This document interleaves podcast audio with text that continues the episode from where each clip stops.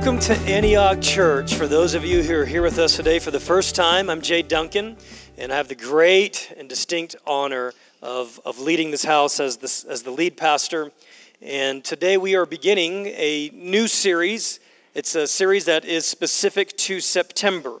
Every September, uh, we devote that month to talking about things regarding Antioch, house business, house issues, house items and we just felt like out of all the things that out of all the things to talk about throughout the year as we dig into the word and, and pull apart the word, we felt like as a family or a community of people that God has called together to do life together in some fashion, that talking about things relative to us is important. And so t- today's unique because.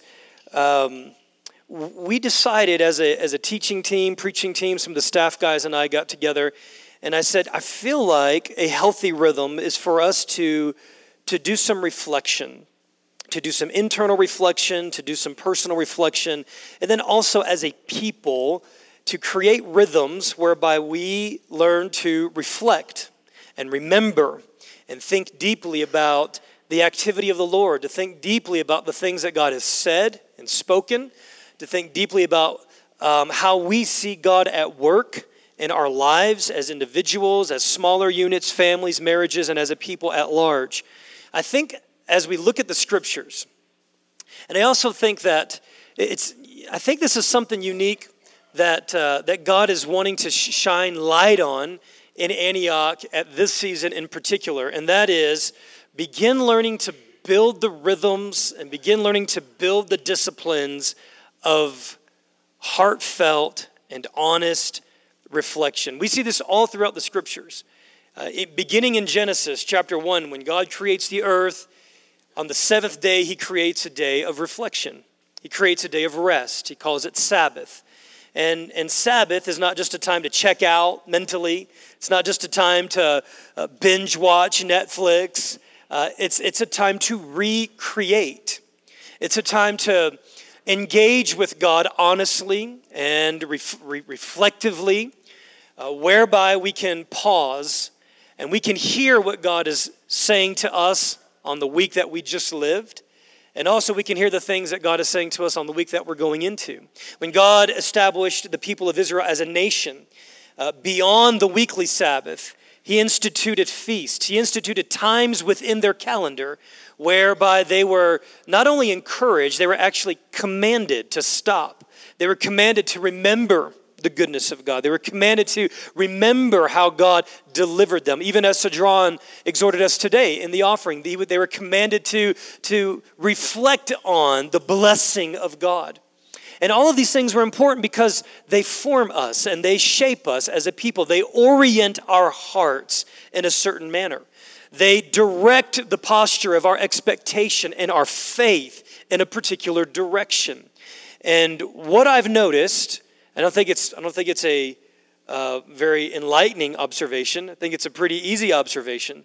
But what I've noticed is that the busier life becomes, the more chaotic life becomes, or society becomes, the more we're inundated with things like this and Twitter and Facebook and, and news feeds, I mean, this alone can consume our minds and our time and our affections. It can consume us. Um, I mean, I find myself just, I mean, just with Kyrie Irving alone, I find myself being just swamped uh, is, he, is he staying with the Cavs? Is he not? Is he mad at LeBron? Is he not? Is he going to the Celtics? Is he not? Is he going to the Suns? Is he, what, what's happening? I find myself just being consumed, agitated even sometimes with, with, the, with the reality of what's going on with Kyrie Irving and his trade with the Cavs, which has been sealed. I've just learned last night. And, um, and through Twitter, just heard that he's not too happy with LeBron. Anyways, all that being said, you know, the, the, the busier and the faster and the harder and the more chaotic and the more frenetic that life gets. And there are seasons where that is more happening than, than other times. I think the need for pausing and silence and the need for reflection becomes greater the busier that life is. Now, that's difficult because time is in a high premium the more that there are demands on our time. But what I know is that in, in the most important seasons of life, the ability to get quiet and the ability to get alone or in counsel with God and think deeply about what He's done, what He's doing, and what He's about to do. Guys, I'm telling you, it's critical. Now, there's a couple of disclaimers as I as I begin our series or as I begin this conversation today, just on some personal reflection and the need for reflection, the power of reflection. Here's a couple of disclaimers. Number one, it's very easy for us to sit in this room and say, "I am not wired that way." How many guys? How many guys would just say, "You know, that's just not my personality." I, I'm, I'm not one of those guys or those gals who, who likes to, who enjoys quiet. I don't enjoy being alone. I don't own a journal. This is torture. The things that you're talking to me about today, about actually carving stuff out so that I can get still, that's not intuitive. Now, I listen, I empathize with that. And I realize that there are some of us in this room, and the second disclaimer is for some of us in this room who are more pragmatic, who are more, hey, let's get stuff done I'm not getting anything done by sitting down and paying attention to what's happening in my heart, taking the temperature of my soul, navel gazing. I understand that for some of us personalities who are a little bit more pragmatic and, uh, and are very much wired towards execution, I understand this, this, what we're going to talk about today, it's going to be a little challenging. It's going to be a little bit different. And, and, and here's the other thought in our head. The other thought is is probably, you know, these lessons that you're going to share with us today, Pastor Jay, those are good for you. Those are, those are good lessons for you. And the things that you feel like the Lord is showing you or has shown you or is continuing to show you, that's great for you. My appeal this morning is wherever you fall within this equation, if you would say this is very difficult, if you would say this is not my personality, if you would say, hey, these are good lessons for you, but they're not necessarily for me, my appeal to you this morning is just let's just listen and let's keep an open heart and an open mind on these things because I really do feel not only biblically, but even for the wholeness of our lives as humans, as people, this is, this is critical. And it's critical not only for our spiritual formation, this is critical for our relationships, this is critical for our marriages, this is critical for the way that we parent our children. Learning how to stop, learning how to take inventory. Uh, and sometimes I'll do this with my kids. I don't know if you parents will do this, but sometimes I'll just stop and I'll just I'll just catch my kids. I'll, I'll be watching them, I'll be observing them, and they're not even aware that I'm in the room. Now, most of the times, I'm catching them doing something they shouldn't be doing. I mean, even this morning, a tone and a voice. This morning, Milan came out and she said something to Kenya, very, very accusatory. She didn't know I was around the corner, but I'm paying attention. I'm just saying, sweetie, hey, let's just stop. Let's reflect on the tone of your voice and what you what you demanded of your brother. Let's stop. Let's pause. Let's let's be intentional. Let's be reflectful of what's going on right here. Here's a couple of thoughts. Here's a couple of reasons why this is so important. And, and again, we could, we could stretch this out into every field. Not just our personal lives, not just our marriages, not just our families, but leaders, educators, business owners, ministry leaders.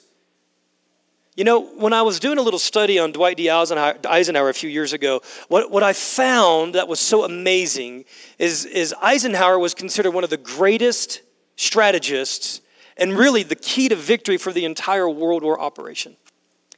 Now, what I did not know is that Eisenhower stayed in a room hours upon end with his, with his key strategist for months. Months thinking, journaling, documenting, arguing, debating, reflecting, analyzing, and they did that for months before they ever pulled one trigger of action. The discipline of thoughtful reflection determines the direction of the decisions that we make. The discipline of thoughtful, thoughtful reflection helps us to make decisions in an intentional way. Otherwise, what happens is we just become very reactive. So I don't know about you, but the busier that life gets for me, if, if, I'm, not, if I'm not proactive, and part of the discipline of slowing down and the discipline of reflecting, the discipline of thinking, the discipline of looking backwards so that we can look forward with greater insight is the busier that life gets, I can get very, very reactive. I can get reactive emotionally. I can get reactive with my language. I can get reactive with my decision making. And all the best decisions should not be made in a rush, whatever, it's, whatever it is. If it's a weighty decision, whether it's in your business concerning your finances, a job relocation, a move, uh, getting married, it should not be done with anxiety and in haste. It should be done with thoughtful reflection and the welcoming of counsel, beginning with the counsel of the Lord. Here's the next thing that happens when we engage in thoughtful reflection it helps us hear the counsel of God. It gives us time to pause and hear something that God might be saying, a nuance, an idea. Some of the greatest creative things I believe happened, especially in the, in, in, in the arena of theology and spiritual formation, they happen when we slow down and we allow God to begin to occupy that space. We begin to silence the voices of the things clamoring for our attention, and we allow the voice of the Word of God and the voice of God's Spirit to become predominant and rise to the surface. Here, here's a, just a baseline definition for us as we're just setting the table for moving forward on, on my reflection, my personal reflection, lessons learned from the past year, but even I've extended this beyond this because this is birthday month for Antioch. I've extended this into the beginning of when Antioch was born, beginning in 2013. So, so I've been doing a lot of journaling, a lot of praying, a lot of asking God a thousand questions, and this is just the mode that I'm in as I'm hitting these benchmarks. And I think there's something really powerful about establishing benchmarks in our lives. It could be a New Year benchmark, it could be an anniversary benchmark. In fact, let me just give you a really, really just easy, easy tip, man. If, if you want to see some growth happen within your marriage, utilize benchmarks not as obligations. Utilize benchmarks not as something that just creates a lot of frenzy in your heart, be strategic and intentional with that anniversary benchmark and say, how am I going to be reflective on this time? I mean, we've only been married 16 years, but this is something that Christy and I great, graciously have been able to put into practice and just say, okay, what have we learned this year? What did we learn in year 15 we didn't know in year two? What did we learn in year 16 that we didn't that we didn't know in year 14? How have we grown? How have we matured? Where are we going from here? Now I know if you've not done this in your past, you could look at that and probably feel a little bit of shame and condemnation, guilt. That's not the purpose of that. This is tooling us for living intentionally moving forward. So, if we see the discipline of reflection less as something that takes up time and is something that's wasteful, and we see it more as sharpening our saw. Anybody familiar with that phrase, sharpening our saw? The idea there is, is if you take an axe that is dull and you go out there, you could swing that thing with a lot of force and probably not make a lot of headway. And sometimes what happens is in our lives, particularly in our spiritual formation, if we will stop and take the time to sharpen the saw, we will find that we're getting more done with less effort and less energy. Isn't that right? I'm looking over here at Matt, and Matt deals with the kine- kinesiology of the body. Matt deals with getting things in alignment, things that are. And here's what I know man, when I got stuff that's going on, all my energy, all my emotion, all my thinking, it is all being misaligned. And I'm not in the same amount of energy. Actually, it requires more energy and more strength for me to now produce worse results when I've not stopped to get things in proper alignment. And, and that's what the discipline of reflection does for us. Here's a definition, a very basic definition. I was, I was chewing, trying to find some of these biblical anchor points, and, and I said, Lord, where do I really see the discipline of reflection take place in the scriptures? And I was led to the word meditation. Now, I know that we can hear the word meditation, and immediately all of the cultural nuances, perhaps even New Age nuances, can rise to the surface.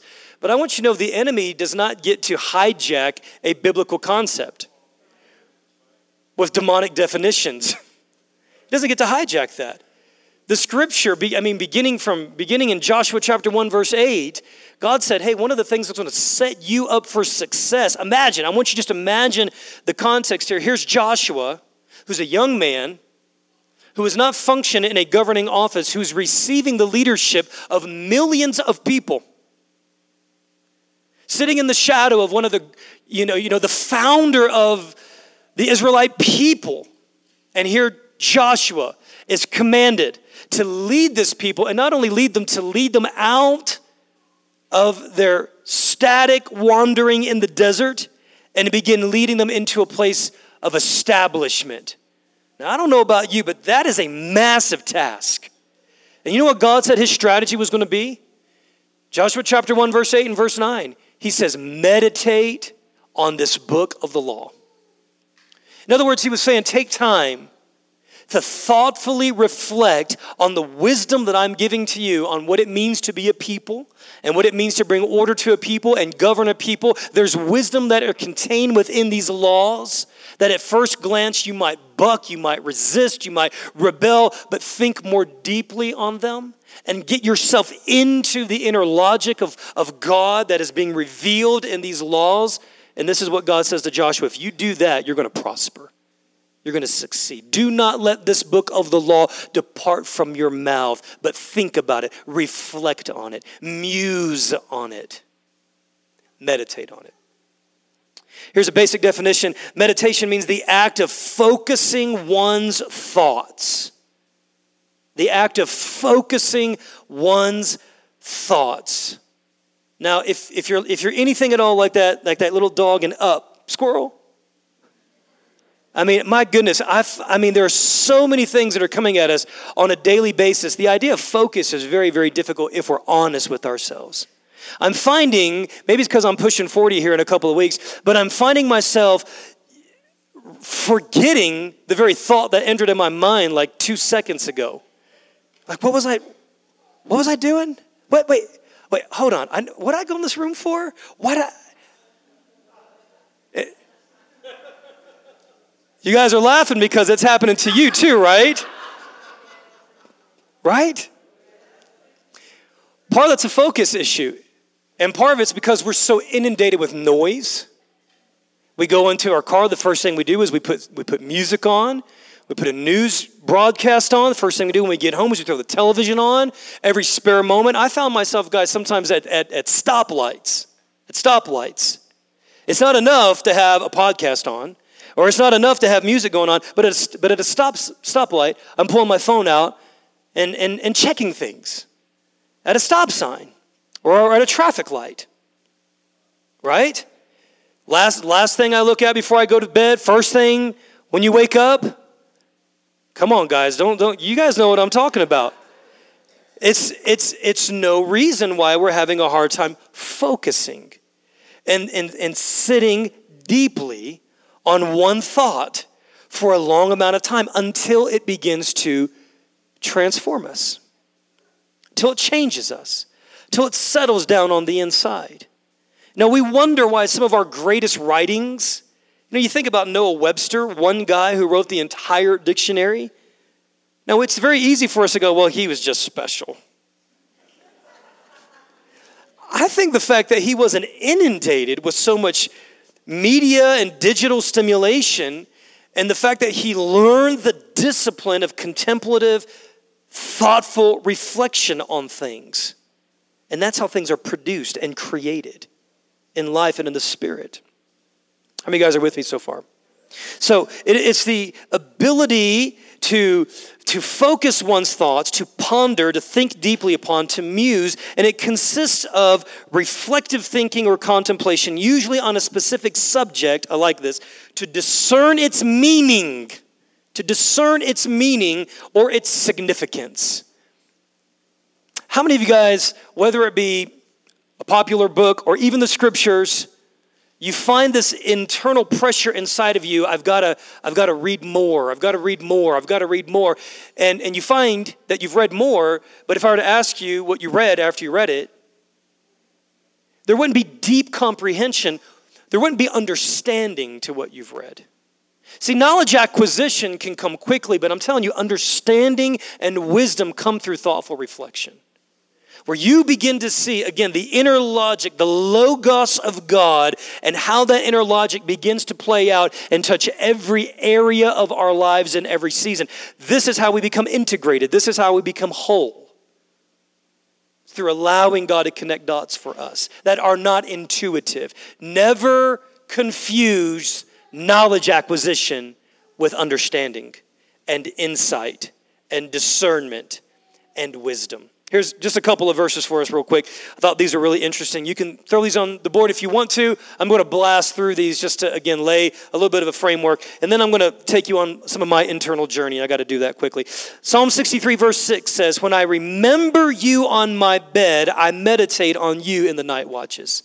Psalm 63, 6. When I, when, I, when I meditate, when I think about you, when I remember what you've done, you know, let's just leave that up there for a second. Cedron preached a few weeks ago on Philippians chapter 4, breaking down verses 4 through 7. Rejoice in the Lord. Again, I will say rejoice. Let your gentleness be evident to all the Lord is near. Do nothing out of, do, uh, do not be anxious about anything. Now, a lot of us are really good at meditation. We just are meditating on things that produce anxiety. We just are meditating on things we can't do anything about. We're just meditating on how someone hurt us. We're just meditating on negative emotions. That it's the same thing. It's that's reflection and that's musing and that's contemplation and that's meditation and they produce fruit in our lives. And then moving forward with Philippians chapter 4, do not be anxious about anything but in everything. But in everything. This is what he says, through prayer and supplication and thanksgiving, make your requests known to God. You know, I think the Lord is inviting us into in that verse in Philippians 4 4 through 7. He is saying that take the time to be thoughtful in your reflection even before you open your mouth in prayer. Like, just Selah. Before you even begin praying frenetic, anxious prayers, because sometimes our prayers are actually stirring up our soul. Sometimes our praying is actually getting us more in a state of anxiety. And if we were to stop and if we were to say, the, the lordship of God, the greatness of God is so much bigger than the situation I'm walking through right now. Why, why am I being anxious? Thoughtful reflection will help you realize, watch this, where you can spot anxiety, you can spot that there is something in our trust in God that is missing. I mean, think about that. Think about that. Think about what am I anxious of? Is it a provision issue? Is it a job issue? Is it a relationship issue? What are we anxious about? Because that, that, that anxiety is an indicator that something in our revelation of God is either off or it's missing. Are we together on that? So here, the psalmist is saying that I have developed this rhythm on a daily basis. When I sit down and I think about my day, that's, that's implied in here. On my bed, I remember you. I'm looking for the activity of God throughout my day. How, what would it produce in a people if we, if we took time and we looked for the activity of God just on a daily basis before he went to bed five minutes, 10 minutes, 15 minutes max. God, where were you? What were you doing? What were you up to? God, what were the things that came out of me? I'm going to talk about this more here in a little bit. What were the things that came out of me that were not reflective of you?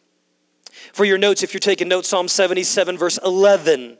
I shall remember the deeds of the Lord. I will remember the wonders of old. So, this is moving us out of just daily reflection. And now this is going a little bit more macro. So, it's not just how is God at work today, it's how, is, how has God been at work throughout the entirety of redemptive history. Reflect on that. I don't do, I honestly don't do that enough. I mean, if I serve the God who delivered millions of people out of 400 years of oppression and bondage, and he did it by a supernatural miracle of opening up the Red Seas and swallowing up their enemies, what in God's name am I anxious of? Reflect on his works of old. Psalm 78, verse 42. Psalm 78, 42. They did not remember his power the day when he redeemed them from the adversary. I heard that Old Testament shepherds actually had a, had a custom on their staffs where whenever, you know, you, th- you got to think of an oral tradition mean, they didn't, they didn't carry around journals like we get to. They didn't pull out their iPhone and jot down a little note or tell Siri to remind them of something. They would take their staff and they would, they would, they would notch something. They would cut a slash into their staff. And you know, over time, as you're just as you're walking and you got lots and lots of time to think and reflect, and you're you're just you're just kind of rubbing your finger into that groove, you begin to think about, oh yeah, Remember in 1 Samuel chapters, we were looking at verses six, chapter 16 through 17, and primarily in chapter 17. Remember when David goes to Saul and he says, Hey, there's this giant here, and, and, uh, and, and what he's doing, man, God's not cool with this. So we're just, we're just going to deal with this. And Saul looks at him and he says, You're just a kid. But he was a kid who lived a contemplative life. And he was a kid who had experience, he had history with God. You know, the, the discipline of reflection creates history with God. And here's what David said the first thing out of his mouth. Here's what he said. He reflected on his history. He went down his staff and he said, Well, you know, you're right, but there was this one time when I was watching the sheep and I was, I was just, just connecting with the Lord. And man, there was this lion that came out. I mean, I just struck that lion, man. You know what he was doing? He was rehearsing the history of God in his life. So, as, as, we, as we set the stage here for the next couple of weeks, we're just going to be doing some reflection. Now, Antioch, in and of itself, since we changed our name, we're only, we're only four years old. But we're going to be 40 years old, and we're going to be 400 years old. And in order to make sure that we're walking the direction that we want to walk in, that God wants us to walk in, we got to be reflective about that. We got to be thoughtful about that. And so, the appeal that I'm making to us today is as we go into September, as we enter into a new school year, everything's getting all hyped up and ramped up again, and we start moving into another Thanksgiving, we start moving into another Advent season. Allow the rhythms of God's calendar, allow the rhythms of life as a community of people to create opportunities for us to become reflective, to hear from God.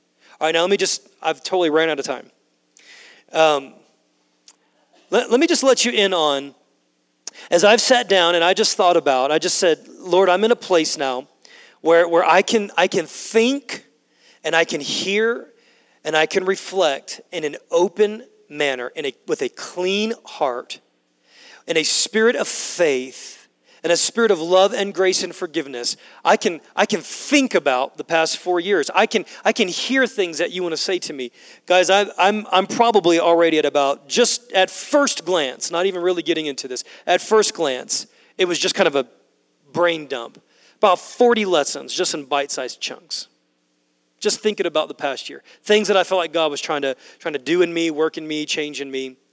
And, and it's important, I think, for you guys to know those things because those things are inevitably going to come out. They're going to come out. You know, a year ago, God was doing some stuff inside of me, but I was not reflective enough or conscious enough to catch God's doing some stuff inside of me. But here's what I learned after the fact whether you know that God's doing stuff inside of you or not, and let's do the inverse, whether you're aware that there's negative stuff that's going on inside of you or not, it leaks out. And others are going to be aware of God activity or negative activity. And this is why living in proximity to people and having trusted community is so important in our lives. Let me just let me just shotgun you real quick, and then Jonathan, come on up. We're going to come to the table. Uh, I'm not going to unpack these today. Maybe I'll get into my personal lessons with you guys more next week. But uh, we're also going to reflect on what God's doing in Antioch, and I think that that's that's very relevant for all of us here um, for, for your notes if you want to take, take these notes down. Um, here's a couple of things that I felt like uh, God was just highlighting for me. Number one, in this past year, the Lord is teaching me more to pay attention to my heart. Now, get now. Listen, it'd be easy for you to go. That's your. That's a good lesson for you, Pastor. You should do that. Guys, all of us need to pay attention to our heart. Scripture says to guard our heart, for out of our heart flows all of the issues of life. Out of your heart. You start finding yourself being a little bit more cynical. What's going on in the heart? You find yourself cursing a little bit more. What's happening in the heart? You find yourself being around certain certain somebody and you're not saying good things about them, you're saying negative things about them. What is happening in the heart? It's important to stop. Reflection helps us take our temperature on what's going on in the heart. Because all of life is lived from the heart. So much I can unpack for you guys right there. Number two, here's a quick thought. Um, in difficult seasons or just in any season, reflection helps us to press into the Lord's perspective. Friend, I want you to know that whatever you're facing right now in life, God has a perspective on it. He sees it in a way that you don't, He sees it differently than you do. Tons and tons and tons of scriptures that we can get into here. Going to save all of those, but I want you to know right now God sees your problem differently than you see it. He sees your issue, He sees you. He sees Himself differently than you see Him. We don't see God accurately all the time. He sees people, He sees tragedy, He sees all of these things. He has a perspective, and His perspective is always right. And so, so the trick for us is how do we get into the perspective of God? How do I get myself to a place where I'm seeing what you're seeing the way that you're seeing it, not the way that I'm seeing it? Because the way that God sees it produces the wisdom and the fruit in the life of God. Man, I wish I could just talk to you more about that. Here's the next thing uh, reflection helps us to remain teachable. One of the things God is teaching me in this, this season is son, stay teachable. Stay open. Learn, learn, learn, grow, grow, grow, change, change, change. The, the moment we get ourselves gridlocked into, you know, a mindset and an ideology, I'm, I'm, I'm taking this class, Jonathan and I are taking this class, and uh, the class is called Contemporary Issues in Theological Anthropology. And it's just a massive title. Basically, talk about the doctrine of man. And man, I am learning just in one class. Do you realize that almost everything that we're talk, we're touching in society, it touches, it, it, it is affected by our theological view of mankind, human, women, gender issues, women in ministry, transgender, sexual orientation, race, uh, destruction, floods, military, war, government, economics. It is all connected some way to our theology of man. It is, is mind-boggling. It's mind-boggling. And what I discovered in, in one of our course books in the first chapter, just, just heartbreaking. Most of the atrocities that have happened in human history, particularly by Christians, were justified by wrong theology, particularly the wrong theology of the image of God in man. That throughout centuries, people have used this one little image of God in man to justify. Hitler used it to justify Nazi Germany and the genocide of the Jewish people. Use the scriptures. Slave owners in the 1800s used the scriptures to justify the enslavement, the atrocious behavior in the name of God. In the colonial era, we use this for our, for our uh, imperialism. We've used this to keep women enslaved. It was what's the what's the point I'm making here? The, the, the point I'm making is any moment we start, you know, just doubling down on our orientation and assuming dogmatically that we have got all the answers on an issue, we might just be this far. We might just be this close to actually hurting a lot of people. So, what am I learning? I'm learning. I'm learning. This is hard. I'm learning to make, remain really, really humble. And I'm learning to remain really, really open with some of my dogmatically held ideas and beliefs. That's a hard thing. But man, it's good. All right, I've got about 30 more, and I'm not going to share them right now. Let's stand to our feet. You know, I'll tell you, over the past year, one of the things that we have learned through our reflection is that this table is a really, really powerful thing in Christian history and Christian formation. And um, in my ignorance, I really had a real low view of this of this table. Oh, that's just a religious thing, or that's just that's just you know for high church people, or And, uh, and I had to repent. Reflection helps us get to a place of repentance because repentance means to change your thinking. And over study and thoughtful reflection and prayer and dialogue and, and uh, engaging on this issue, what I've come to realize is this, this practice, when we approach it this way, helps us to slow down. It helps us to reorient our lives around who Jesus is, not to orient him around us. It helps us to stop and say, Jesus, I'm so grateful. I'm so grateful. I'm deeply, deeply grateful for who you are, for what you've done, for what you're doing, and for how your spirit is at work. I'm telling you, the discipline of just stopping and just giving that gratitude will orient your heart. It'll shape your life. It'll shape us as a people.